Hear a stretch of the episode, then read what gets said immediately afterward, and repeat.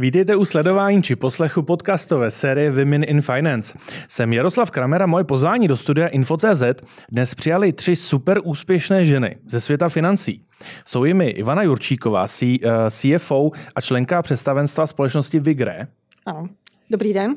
Markéta Cechman, Executive Director eh, v oblasti Shared Services and Operations z ČSOB.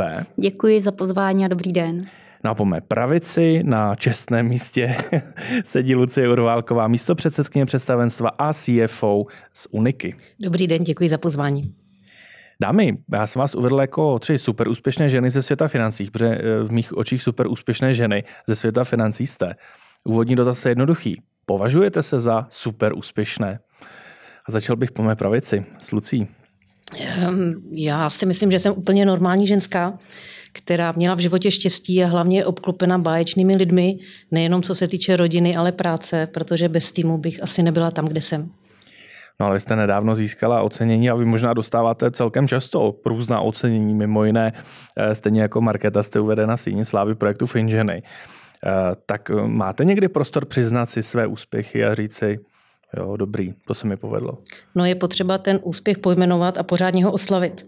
Takže privátní úspěchy oslavují s rodinou a firmní úspěchy oslavují se svým týmem. A kdy naposledy jste nějaký příjemný firmní úspěch slavila se svým týmem? No, naposledy jsme oslavili ukončení projektu IFRS 17. Eh, to jsme oslavili minulý týden v pondělí když se ptáme na, ty, eh, na to nejposlednější, ale předtím jsme oslavili právě to vítězství v anketě manažerka roku. K čemu samozřejmě dodatečně gratulujeme. Škoda, Děkuji. že jste to nepřinesla, mohli jsme si tady vystavit krásnou no, sošku. Neřekl jste, kdybyste řekl, přinesu. Příště se napravím. Ivano, jak to máte? Vy považujete se vy sama sebe za úspěšnou? Já jsem nad tím nikdy takhle nepřemýšlela. Mně to prostě přišlo, že tam ty příležitosti, když přišly, tak jsem se jich chopila a přemýšl, ne, nikdy jsem nepřemýšlela, jestli jsem úspěšná. Ale přiznám se, že než jsem sem šla, tak jsem se nad tím trošku zamyslela, už v kontextu vlastně celého tohohle projektu. A vlastně nakonec jsem dospěla k názoru, že bych se i mohla nebo měla možná za úspěšnou taky považovat.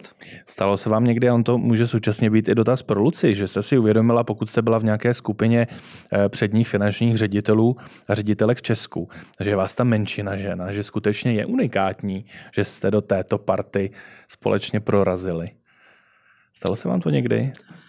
Ani ne, jako neuvědomuji si, že bych sem se vyloženě na něco takového zaměřovala, ale řeknu vám teď příhodu současnou, hledám vlastně do týmu Head of Finance a přes agenturu a hledám mezinárodně jsem nedostala ani jednu kandidátku. Mm-hmm.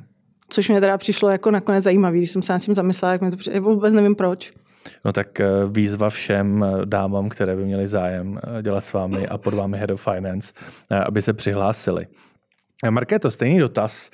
Vy jste byla letos, jestli se nepletu, uvedena do síně slávy projektu Finženy, tak to už asi svědčí, že tam nějaký úspěch je. Hm? Je tam? Tak asi jo. Stejně jako Ivana jsem si cestou tak nějak přemýšlela, jaké byste nám mohl klást otázky. A přesně jsem si říkala, úspěch, neúspěch, určitě se nepovažuji za super ženu, ale poslední roky jsem se díky skvělé koučce naučila právě i to se pochválit. Zastavit se, říct si, to se povedlo a vlastně si tak říkám, jo, že jsem v tom životě toho docela dost zvládla a udělala jsem pár skvělých věcí a stejně jak říkala Lucka, není to o mě. Kdybych neměla skvělou podporu doma, v práci, v týmu, v tom nejbližším okolí, tak bych rozhodně tady dneska neseděla.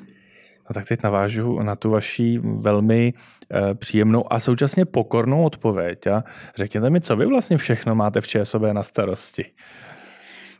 Tak nějak skoro všechno, ale aby to neznělo jako, že si připadá moc důležitá, jo, to vůbec ne. E, ale vlastně shared services a operations e, nám projde rukama téměř všechno, všechny možné agendy, eh, které ČSOB skupina zpracovává, takže je to nějakých 600 agent, spousta procesů. Eh, kdybych vám je tu měla všechny vyprávět, tak jsme tu ještě zítra. Eh, to je vlastně i to, co mě na té práci tak strašně baví, ta rozmanitost a myslím si, že ani za deset let nebudu mít pocit, že všechny ty agendy umím a znám a rozumím jim. A samozřejmě je to i krásný prostor pro neustále zlepšování, optimalizaci práci, protože opravdu ta práce je velice, velice pestrá. obě dvě dámy tady pro ty, kteří nás poslouchají jenom v audio podobě přikyvovali, že ta oblast, kterou Markéta zastřešuje, je skutečně klíčová. Myslím si, že i pro Uniku, i pro Vigre. Abych ten úvodní dotaz trošku modifikoval. Kdy naposledy jste cítili, že skutečně máte v rámci týmu, celé společnosti, celé skupiny reálný vliv? Markéto, začali bychom s vámi. Bylo to pět minut před podcastem, deset minut před podcastem? Bylo to včera v 9.30. První, co mě napadá, eh, včera eh, jsem teda měla tu čest eh, reprezentovat na našem Group Executive Committee v Belgii výsledek projektu, na kterým jsme mezinárodně pracovali téměř dva roky. A v tu chvíli jsem si opravdu uvědomovala a tím projektem jsme opravdu žili ty dva roky a vlastně to bylo skvělé tam odprezentovat tu skvělou práci, kterou jsme v tom mezinárodním týmu na tom projektu odvedli. A vzhledem k tomu, že, že jsem měla i pozitivní feedback, máme skoro go na další fáze, tak vlastně jsem si říkala, to je skvělý. Na jednu stranu taková ta úleva, že jsme to dotlačili až sem a, a je to za náma, že si třeba na týden můžeme oddychnout jako projektový tým. Pak už to musíme jen udělat. Uh, ale cítila jsem už jenom vlastně to, že jsem měla tu možnost uh, diskutovat tam s, vlastně s, opravdu s tím top managementem KBC skupiny, tak to by se dalo říct, že jsem cítila, uh, že jsem měla nějaký vliv. Jaký vliv konkrétní naposledy měla Lucie. Eh, něco, u čeho jste si skutečně uvědomila, že ta vaše pozice v představenstvu i jako finanční ředitelky má každodenní dopad na chod společnosti? Já se domnívám, že ten vliv cítím vlastně od počátku, když jsem dostala důvěru finančně řídit eh, nejenom Unika Česko od roku 2007, ale i, Slovensko? i Unika Slovensko od roku 2014 a vlastně jsem dostala důvěru akcionáře řídit celou fúzi s akcia společnostmi. Eh, v současné době má naše skupina devět společností v Česku a na Slovensku. Není to pouze pojišťovna, ale jsou to i penzijní společnosti, investiční společnost, management service, takže ten vliv je opravdu velký. Ale to není jenom vliv jedné osoby. My jsme v bordu, je nás sedm, Všichni máme svoje specifické role, konkrétní role a hlavně všichni, všichni jsme obklopeni neskutečně šikovnými, talentovanými eh, manažery, kteří nás v každodenní práci podporují. Eh, daří se vám, pochopil jsem z vaší odpovědi, že to není jedna konkrétní věc, ale že ten vliv se řekněme, prolíná celou to vaší kariéru v rámci této pozice. A daří se vám udržovat si celou dobu vlastně ten respekt k tomu, jak vlivná je vaše pozice, nebo si někdy přistihnete, že už jste si na to trošku zvykla, že už eh, si člověk neuvědomí, že někdo může skutečně to, že si s ním popovídáte na chodbě, nebo eh, to, že mu něco vyčiníte nebo ho pochválíte, na něj může mít ohromný impact. No já doufám, že to je součástí mé každodenní práce, jo, s, s lidmi si popovídat na chodbě a pochválit je. Eh, ale jinak přece pozice šéfa není o tom, že to je šéf a má tam napsáno člen představenstva. Pozice je o to, že víte, o čem mluvíte, že správně motivujete svoje lidi, správně je vedete a společně oslavíte společný úspěch. To zní úplně krásně pozitivně, hned bych se přidal k vám do týmu. Tak Děkuji. jak mě přesvědčí Ivana o jejím pozitivním vlivu každodenním v rámci Vigre? Ehm, já se přiznám, že samozřejmě k tomu, co, co tady kolegyně do, eh, vlastně říkali, tak eh, přidám akorát, že mně přijde, že ten vliv je tam na denní bázi. Jo. Jako my jsme teda menší představenstvo, my jsme čtyři, do nedávna jsme byli tři, měli jsme období, kdy jsme byli jenom dva a, a tam v podstatě jakoby, tam už to není jako o vlivu jednoho nebo druhého, ale je to nějaký jako partnerský diskuzi a vlastně jako postupem času vlastně zjistíte, že vlastně tou diskuzí se doberete jednou prostě ten názor převáží ten, jednou ten onej, ale jakoby ten, ten vliv tam vlastně jakoby je. A já si spíš myslím, že naopak jako já si kolikrát ten vliv ani neuvědomuju. Jo? To je prostě ten případ, co se říká o tom výtahu vlastně než jsme začali, že vlastně ty lidi vnímají vlastně jako mě a respektují vlastně už to, že jsem na té pozici toho, před, toho člena představenstva a už jsem tam i teďko vlastně nějakou dobu. A e, člověk se na týdenní bázi neuvědomuje, jaký vliv vlastně má opravdu veškerý to chování, který jakoby ty lidi vidějí, protože někteří to mají opravdu, jako, nebo mě mají třeba i možná za vzor a pak si člověk jako neuvědomuje kolikrát, jak moc e, dokáže ovlivnit někoho maličkostí. Možná jenom pro kontext eh, pro posluchačky a posluchače, protože příběh z výtahu eh, se odehrál před začátkem natáčení. Jenom v krátkosti jde o to, že někdy eh, naši zaměstnanci, kolegové, posluchači, účastníci akcí nás mohou znát a naše jednání na ně může mít vliv a my je třeba osobně znát nemusíme.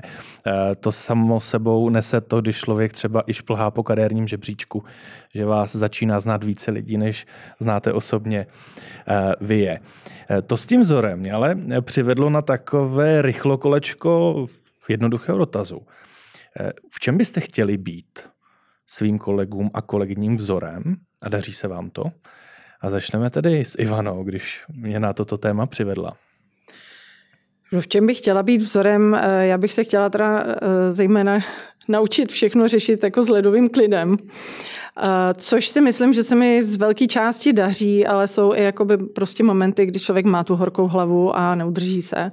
A to si myslím, to by si spíš jako za, za vzor lidi brát neměli, ale samozřejmě ovlivňuje je to, viděj to, ale zase jako já si myslím, že mám minimálně ten svůj tým postavený tak, že my opravdu fungujeme jako já nechci říct kamarádi, to je blbost, jo. samozřejmě jsme v práci, ale fungujeme na velmi přátelské úrovni, takže jako já toleruju, když mi někdo bouchne v týmu a prostě vemu si ho stranu a řeknu prostě, řekneme si to tam, zařveme si tam spolu prostě a je to mezi náma.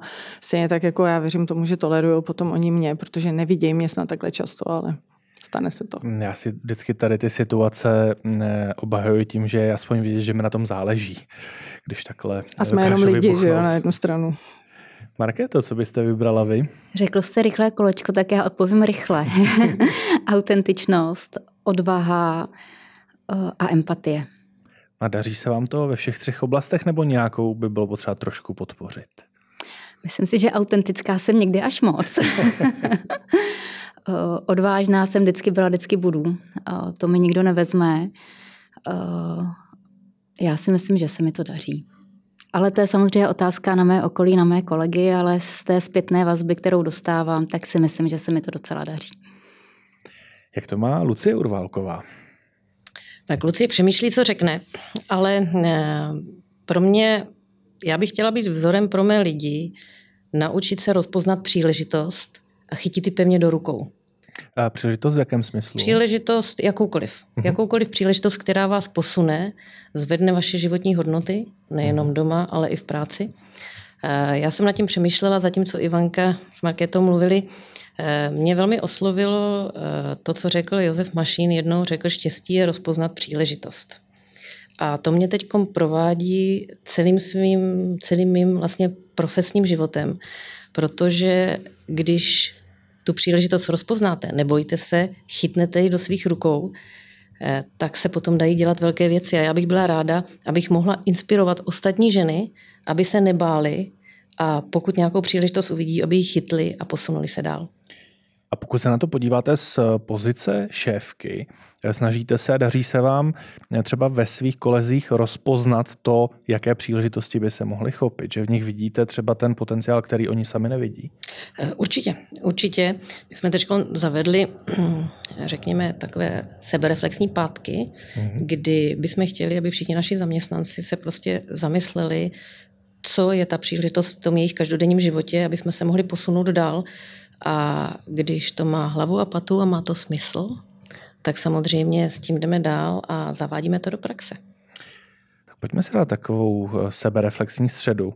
Našli byste vy ve svých eh, každodenních agendách příležitost se v něčem posunout ještě dál, abyste si takto veřejně na kameru mohli dát mini závazek. V ideálním případě, až tento podcast za dva týdny eh, vyjde, že už to budete mít dávno za sebou. Co byste vybrala, Lucie, co by mohlo být samozřejmě zveřejněno? Je, tak to já vím naprosto přesně. Já jsem celý život sněla o tom, že budu studovat MBA. A já jsem v rámci manažerky roku dostala voucher na MBA, takže se na to velmi těším. Ale víte, jak je to s těma voucherama, jo? Oni pak jako leží, leží v poličce. No právě, a u mě nebude. Jo?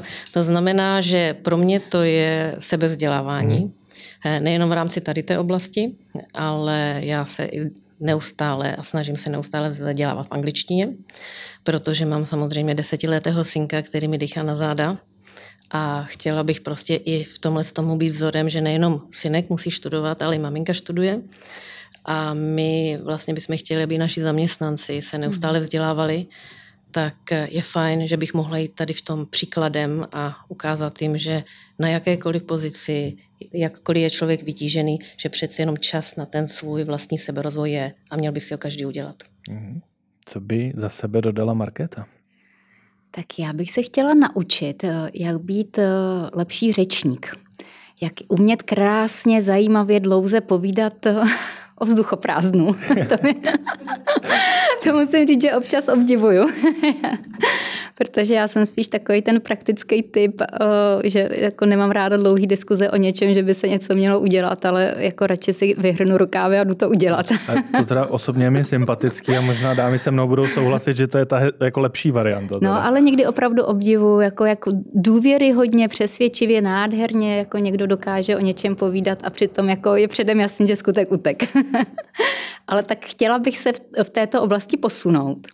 A potom určitě, eh, o co se snažím a kde vím, že se chci pořád zlepšovat a i věnovat tomu víc času, tak je celkově ta oblast technologická víc dohloubky pochopit technologie a to je prostě budoucnost. Já se s tím setkávám v práci denodenně, akorát mám pocit, že to všechno tak znám, chápu jako z rychlíku, jo? že bych chtěla se ponořit víc do těch věcí, opravdu jim porozumět, naučit se programovat a nevím co všechno. Takže to je, to je určitě jako něco krásného, co mě čeká. Jenom krátká odbočka. Eh, eh, není to tak, že když člověk už se dostane v rámci své kariéry například do představenstva, do nějaké klíčové pozice, takže už není možné ty věci vnímat jinak než trošku z rychlíku, když nám přibývá ta agenda. Jenom abychom vás třeba uklidnili, že to je normální, že člověk se nedokáže ponořit do všech oblastí, do kterých by chtěl. Jak to vnímáte? Je to normální. To normální. Je to normální. Jako no. Tak to je možná i zpráva eh, pro všechny, které a kteří kariérně rostou. Eh, tahle frustrace tam asi trošku bude hmm. a uvidíme, jestli se podaří s tím něco Ona to udělat. asi není ani frustrace. Já jsem jako, mně to bylo jasný, když jsem hmm. Eh, jako v té kariéře stoupala a to je jasný. Prostě to život jako přináší, ten pracovní život. Uh, ale chci se s tím naučit nějak lépe pracovat a zase o to více člověk pečlivě vybírá vlastně ty oblasti, na které chce dát fokus a chce do toho dát energii a čas. Kivano, a kromě toho, co jste zmínila, že byste někdy třeba chtěla věci řešit s větším klidem, tak kde byste ještě možná si našla prostor pro to, co by vás osobně mohlo posunout kariérně v rámci toho, co děláte? Co by mě mohlo kariérně posunout, tak eh, já bych tady asi souhlasila s Markétou o těch technologiích, protože byť teda jsem za, za svoje působení ve Vigre měla mimo jiné i na starosti IT, což bylo trošku jakoby pro mě jako bylo, bylo to složitější, ale nějak jsem se s tím teda vybojovala, tak přece jenom jakoby ty technologie jdou fakt jako hodně rychle jakoby dopředu. Nicméně já bych byla teda příze, přízemnější v těch, eh, v těch posunech, já bych se momentálně potřebovala posunout na lepší work-life balance. Protože to je jako, pa, pardon, ale to je jako něco, co mi poslední dobou nejde a už jsem si říkala jako a teď už to bude lepší, prostě jak budeme v tom představenstvu čtyři a já si ulevím a ono se vždycky jakoby něco najde a vždycky se někde něco jakoby nějak jako nevyvine tak, jak si člověk představuje. A já vždycky vidím, jak mě to strašně pohlcuje a není to fér vůči teda moje rodině. Takže to je to, kam bych se chtěla teď posunout a nechávám stranou všechny znalosti jakoby odborné, které bych se teda taky měla určitě naučit ještě nebo doučit. Ale jako tady tato oblast je teda to, co mě teď trošku trápí. Možná na to uděláme nějaký eh, workshop eh, projektu FinŽeny pro úspěšné ženy, jak ještě lépe vytunit work-life balance. My jsme se ještě ani nevěnovali vlastně vašim kariérám. Zatím jsme tak jako spíše eh, řešili vaše zajímavé motivace a to, co třeba řešíte na denní bázi. Ale byla ta vaše trajektorie k tomu, co děláte, přímo čara. My jsme v předchozím díle, eh, a začnu s finančními ředitelkami, měli finanční ředitelku Beatu Petrušovou, která říkala, já už jsem od malička byla finanční ředitelka. A bylo to jasné. Tak eh, jak to bylo u vás, Ivano? Já jsem určitě nebyla od malička finanční ředitelka, ale... Ani IT ředitelka. Ani IT ředitelka, to už vůbec ne tenkrát, že jsme měli ještě ty tlačítkové telefony. Ale já um, jsem v podstatě na vysoké škole se rozhodla studovat eh, bankovnictví a finance. A v podstatě jsem u těch financí vlastně zůstala celý profesní život a nikdy mě nelákalo se odbočit někam jinam do HR, do marketingu, kreativní věci, to fakt není pro mě. Ale ty čísla, ty mi nějak jakoby seděly a byť eh, tam byly nějaké odbočky v pozicích a, a tak dále, tak vlastně jako nakonec jo, byla to přímočará kariéra. No a když jste dostala tu nabídku, abyste se stala finanční ředitelkou, věděla jste, že máte určité předpoklady, díky kterým to skutečně budete moci dělat uh, úspěšně? No já jsem za sebou už měla vlastně kariéru finanční ředitelky tenkrát eh, v Citybance, to bylo teda velmi, velmi záhy, velmi brzo bych řekla. Pak jsem pokračovala v Axabance, to byl takový kratší projekt. Um, takže jakoby já jsem tam měla tu, tu, už ten předpoklad vlastně jako kariérní.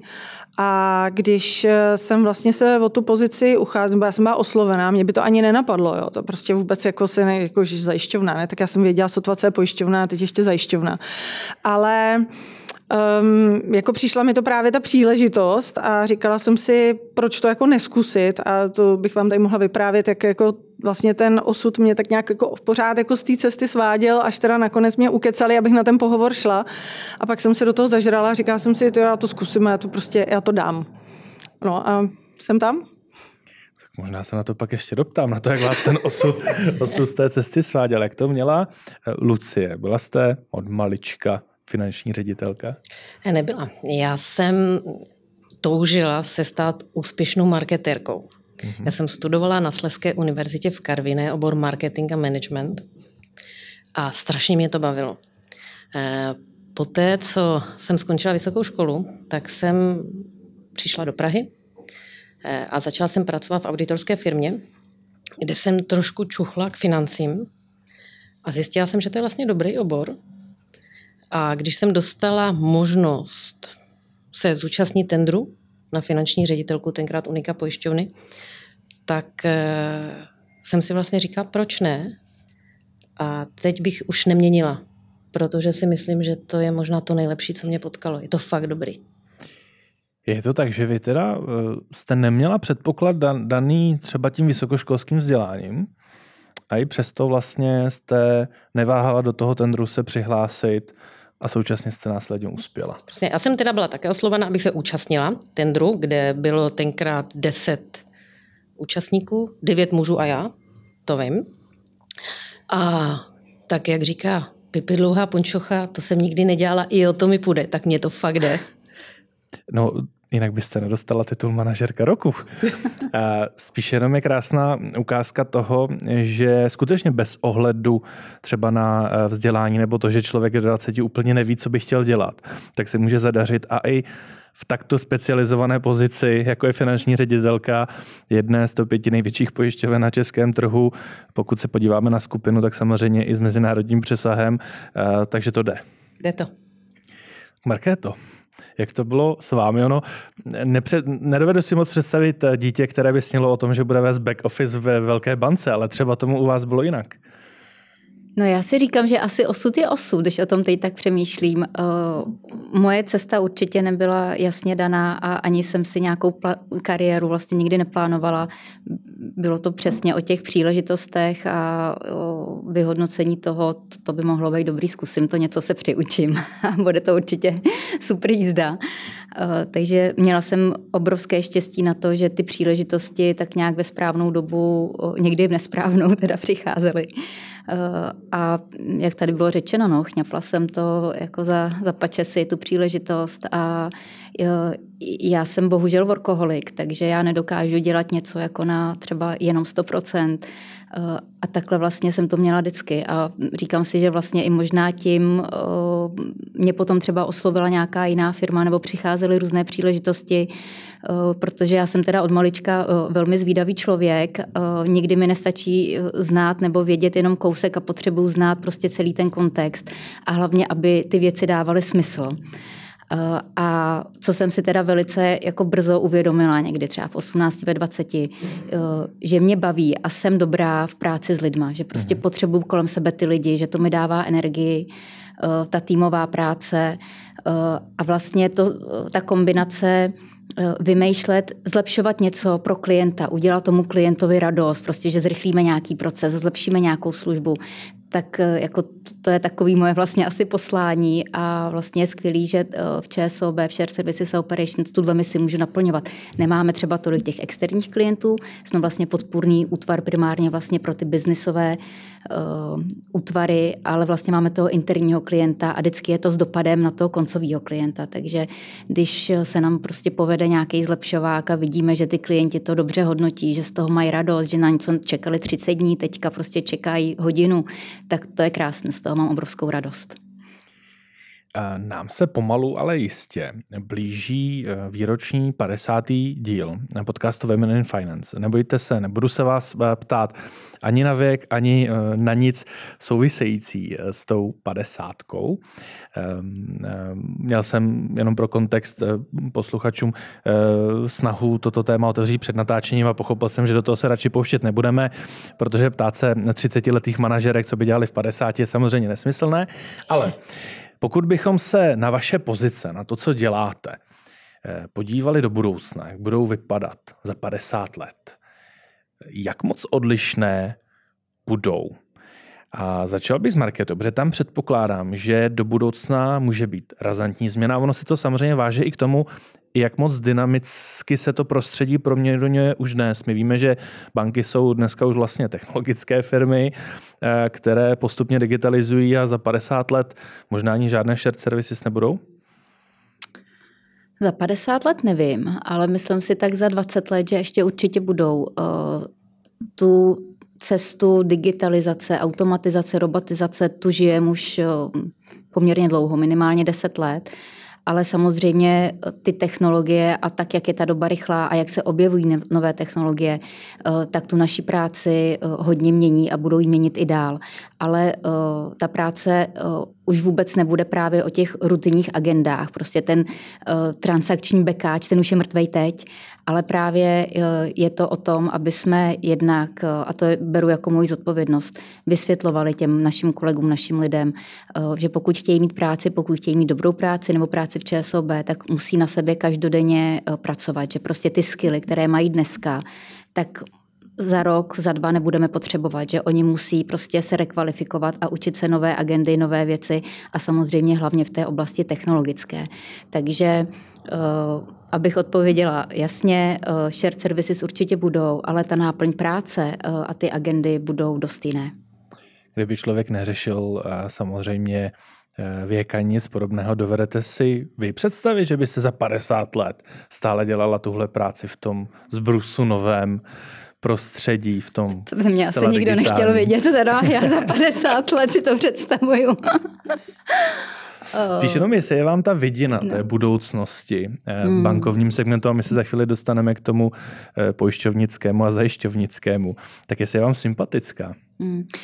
Ta myšlenka mě trochu děsí, protože to vnímám opravdu, jak vlastně ty změny akcelerují tak je na jednu stranu je to úžasné, skvělé, inspirativní, na druhou stranu mě to trochu děsí a přesně říkám si, jestli uh, za 10-20 let vlastně budu schopná mentálně udržet tempo s tou ohromně rychlou dobou a budu schopná se učit ty věci tak rychle, abych mohla uh, zodpovědně s dobrým svědomím si říci, že jsem uh, ta správná, která na té pozici je, že pořád mám uh, tu hodnotu a jsem inspirativní pro můj tým a motivující a tak dále. Tím si jistá nejsem.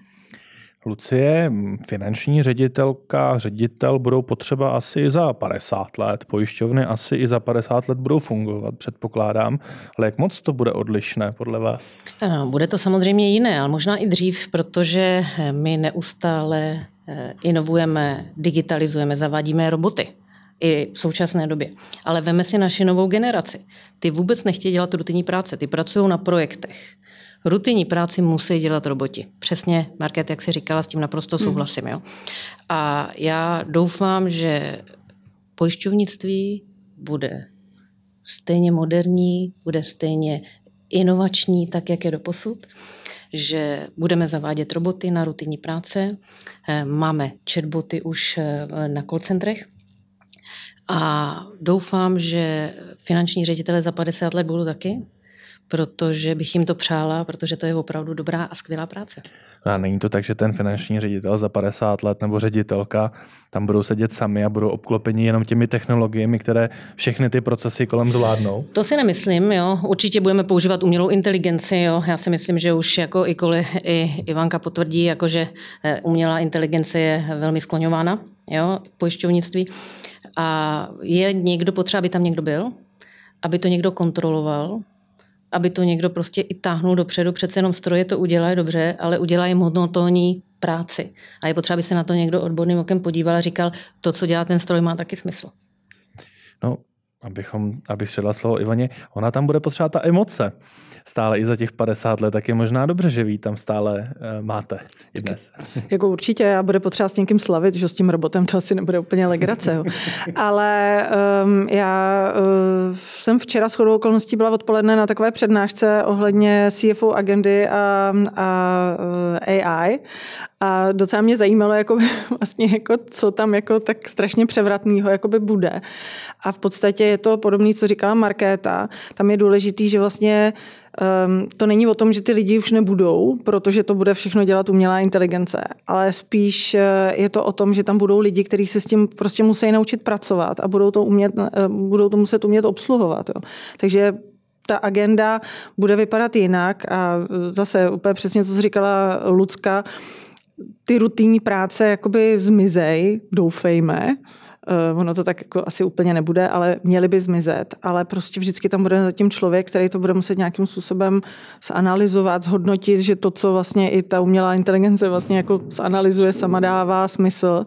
A jako věřím tomu, že prostě ta práce bude jako hodně podobná a možná bude jako víc taková jako víc legrace, jako, nebo víc taková uh, teď, teď mi vypadlo to slovo, taková jako víc... Eh, záživnější. Záživnější, no. Hmm. Že to opravdu, že tam, no, ta rutina prostě půjde z toho pryč i, i v té CFO práci že budou moct být krásné pracovní inzeráty, staňte se finanční ředitelkou, bude to zábava. Přesně tak. Já, jestli já domůžu ještě určitě. na závěr, e, jako krásný takový e, shodnutí, asi se můžeme shodnout, že prostě nepřeceňujeme e, teďka tu krásnou vlnu, na které jedem, jako těch moderních technologií a AI a tak dále, protože já věřím tomu, že nejdůležitější vždycky budou, budou ty lidi a myslím si, že právě až pomine tohle dabové šílenství ohledně AI a tak dále, tak o to eh, větší vlastně důraz bude právě na expertízu a na ty unikátní skily těch lidí, to, co prostě ty technologie ještě dlouho umět nebudou. Vy jste, eh, Ivano a Markéto, zmiňovali, že cestou sem jste tak jako přemýšleli, jaký typ dotazů může padnout tak já bych toho využil. A co vás tedy napadlo, že může u tohoto stolu padnout? Tak, tak, tak pojďte za sebe vykopnout nějaký dotaz, který vás napadl a pak Lucie určitě tím, že má i vystudovaný marketing, tak jistě... Není odpoví. Jistě, eh, nejenom odpoví, ale, ale pak vymyslí klidně nějaký svůj vlastní dotaz. Tak myslím, že jste to byla první vy, Ivano, kdo to zmínil. Tak co vás tak eh, napadlo, že by mohlo třeba být eh, pro posluchačky zajímavé?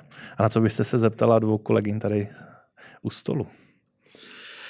Um, vzhledem k tomu, že vlastně téma tady jsou ženy ve financích, tak um, já jsem měla za to, že se to bude právě to téma bude prostě okolo toho, jak se vlastně ta ženská dostane jakoby do té kariéry a jak se v ní jako udrží. Jo. A pro mě říkám, teď je tento téma ten work-life balance a to je něco, co je prostě složitý a vždycky pro tu ženskou podle mě složitý bude. Jo. Já bych to možná teda přetavil do konkrétního dotazu.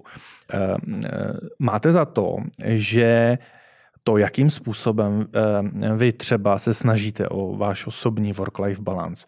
Takže třeba něco, co ta nastupující generace už absolutně nedokáže pochopit, protože oni jako by se do této situace, a teď to nemyslím úplně v negativním, ale že by se do této situace vlastně nechtěli dostat. Markéto, když máte nějaké juniory v týmu, tak třeba témata, která vy řešíte, kdybyste je chtěla mentorovat, jak si skombinovat pracovní život, osobní život, záliby, koníčky a podobně, že je něco, co s nimi nerezonuje, protože oni si nedovedou ani představit, že by věnovali práci tolik času. No, já se směju, protože mám v týmu poměrně dost cyklistů, vášnivých cyklistů. Ale uh, já nechci generalizovat, protože si myslím, že uh, uh, se máme od mladých lidí, od té nastupující generace spoustu co učit. Jo?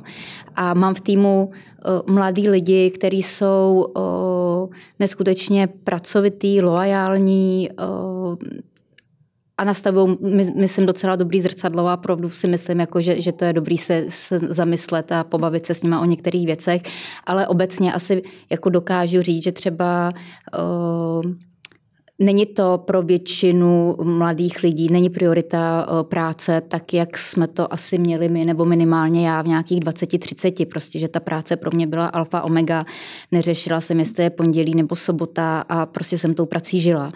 Eh, a vlastně je dobře, že ty mladší kolegové eh, mají ty hodnoty už teďka tak nějak nastavený a srovnaný a mají opravdu z mého pohledu lepší eh, life balance. Já jsem četla, že už se neříká work life, že už je to jenom life balance.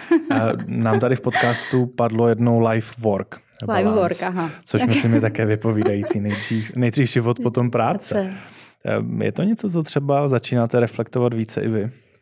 No, mě napadlo, když o tom Market mluvíš, naše generace, naše mladá moderní generace eh, byla zvyklá nejdřív pracovat, přinést výsledky a pak si říct o benefity. Mladá generace v současné době, její hlavní životní hodnota je ten volný čas strávit ho s rodinou, přáteli, blízkými, s koníčky. A vemme si, když máme pohovory, a máme tam tady tu mladou generaci, tak oni se asertivně vůbec nebojí při prvním pohovoru hned si nastavit laťku, kde teda bude ten jejich volný čas a jak se to bude vypadat. Já myslím, že je to dobře, že se o tom mluví a určitě my se inspirujeme. A co je ještě mnohem zajímavější, je propojovat tuhle mladou generaci se starší generací hmm. a když ty týmy se vzájemně pochopí a pomůžou si, Mladí načerpají zkušenosti od starších a starší načerpají inspiraci mladších, tak eh, jsou vidět perfektní výsledky.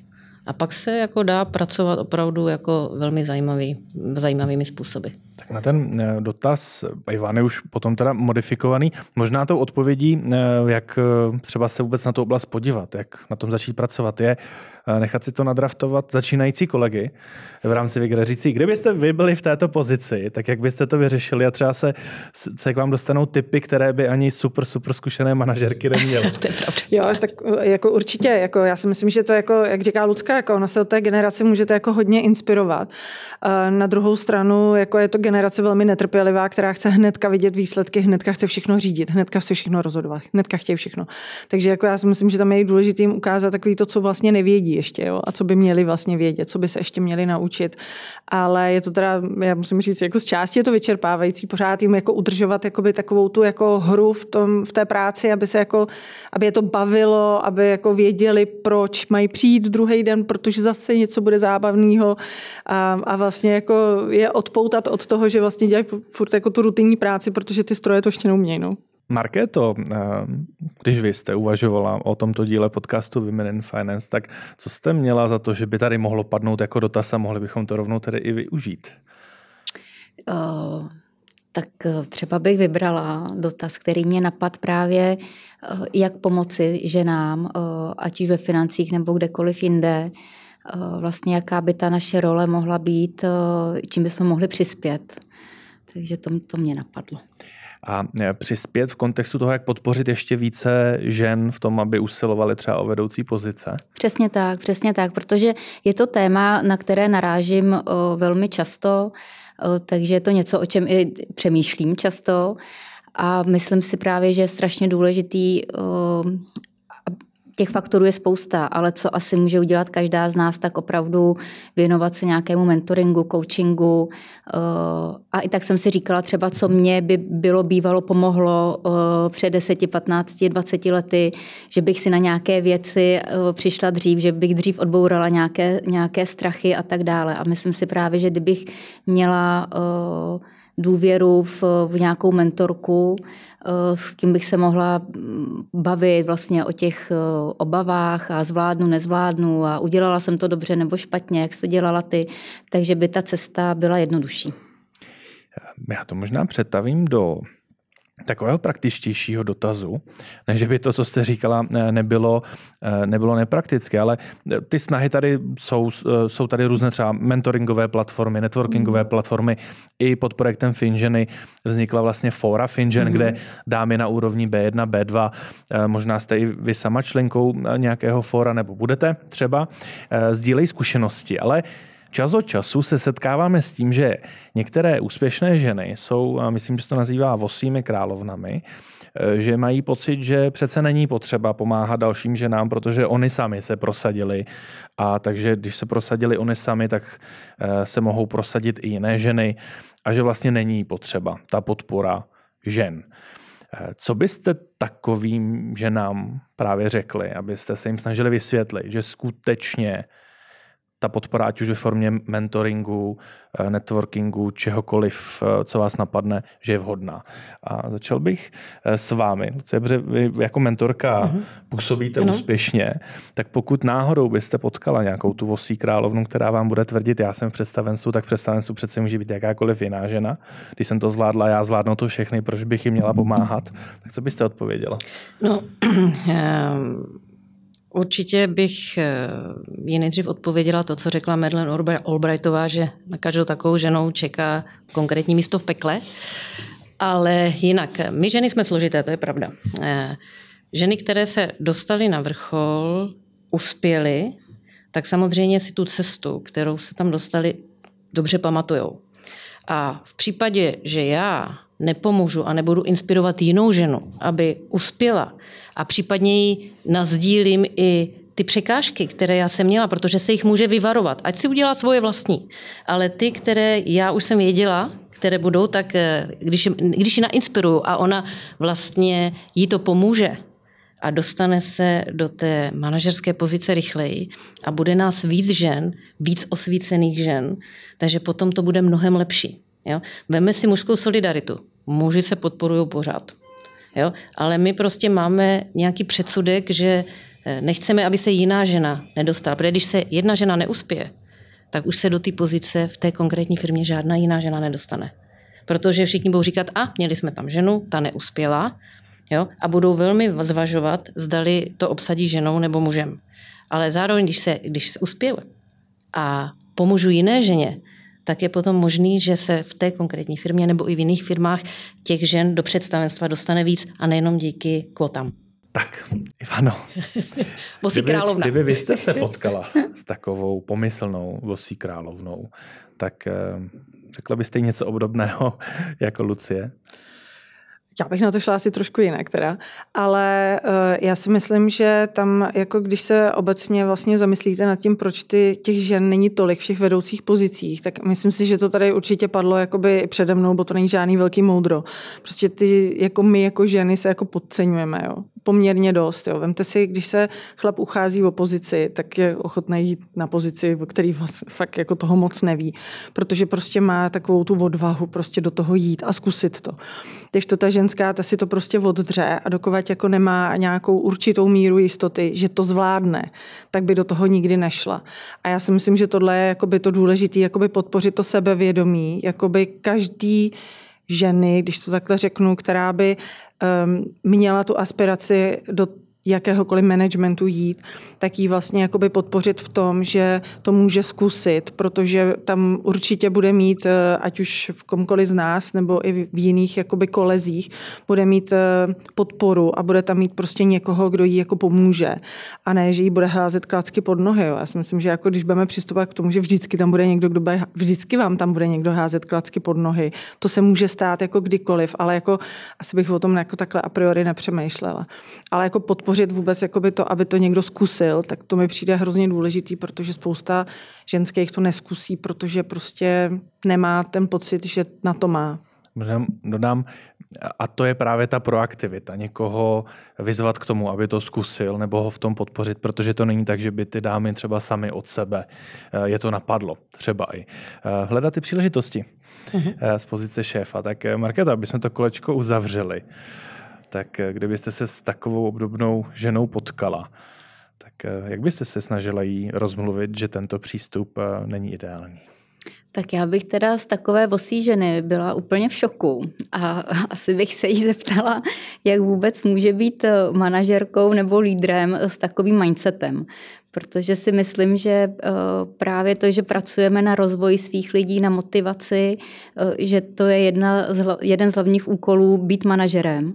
Eh, takže pro mě je to jako úplně nepředstavitelný, ale jak říkala, jak říkala Lucka, ženy dokážou být i lehce zákeřné, jako nejsme, nejsme všichni svaté ale asi bych se přesně uh, s tou dámou bavila o tom, uvědom si, jak čím jsi prošla ty a proč někomu nepomoct. A uh, za mě je to úplně jedno, jestli pomáhám ženě nebo mužovi. Jo. To prostě je ta naše role, role předávat ty zkušenosti, dodávat uh, nějakou energii a odvahu hlavně, protože opravdu je to hodně o té odvaze. No závěrečný eh, dotaz, protože už jsme naplnili čas určený pro tento díl, teklo to eh, velmi rychle, tak bych eh, přenechal Luci, protože přece jenom má ten marketingový základ, jaký mohu sledovat na sociálních sítích, tak umí skvěle vlastně stále marketovat a promovat nejenom své úspěchy, ale úspěchy celé společnosti, ve které dělá, takže tam si myslím, že je stále vidět, že jste ženou z oboru. Tak kdybyste vybrala, řekněme, nějaký dotaz, který by i vás mohl nainspirovat na závěr, ty odpovědi na něj. Tak co byste vybrala? Eh, já bych se zeptala nás všech, eh, když jsme se ráno probudili, co jsme si řekli, co uděláme ten den navíc, aby ten den byl lepší. Aby jsme udělali něco pro naše lidi, aby jsme se posunuli někam dál. Tak co bylo to, když jsme se ráno probudili a řekli jsme si, co uděláme navíc než normálně. No to je trošku záludná otázka, protože když jsme se probudili a neřekli jsme si, co uděláme navíc, tak bychom byli hned při, eh, na čerpání. Já radši neřeknu, co bylo to první, co jsem si řekl, když jsem se dneska ráno probudil, protože kolegové z Infa eh, ví, že jsem eh, dorazil na radní podcast o něco později dneska. Takže to by asi nebylo ke zveřejnění.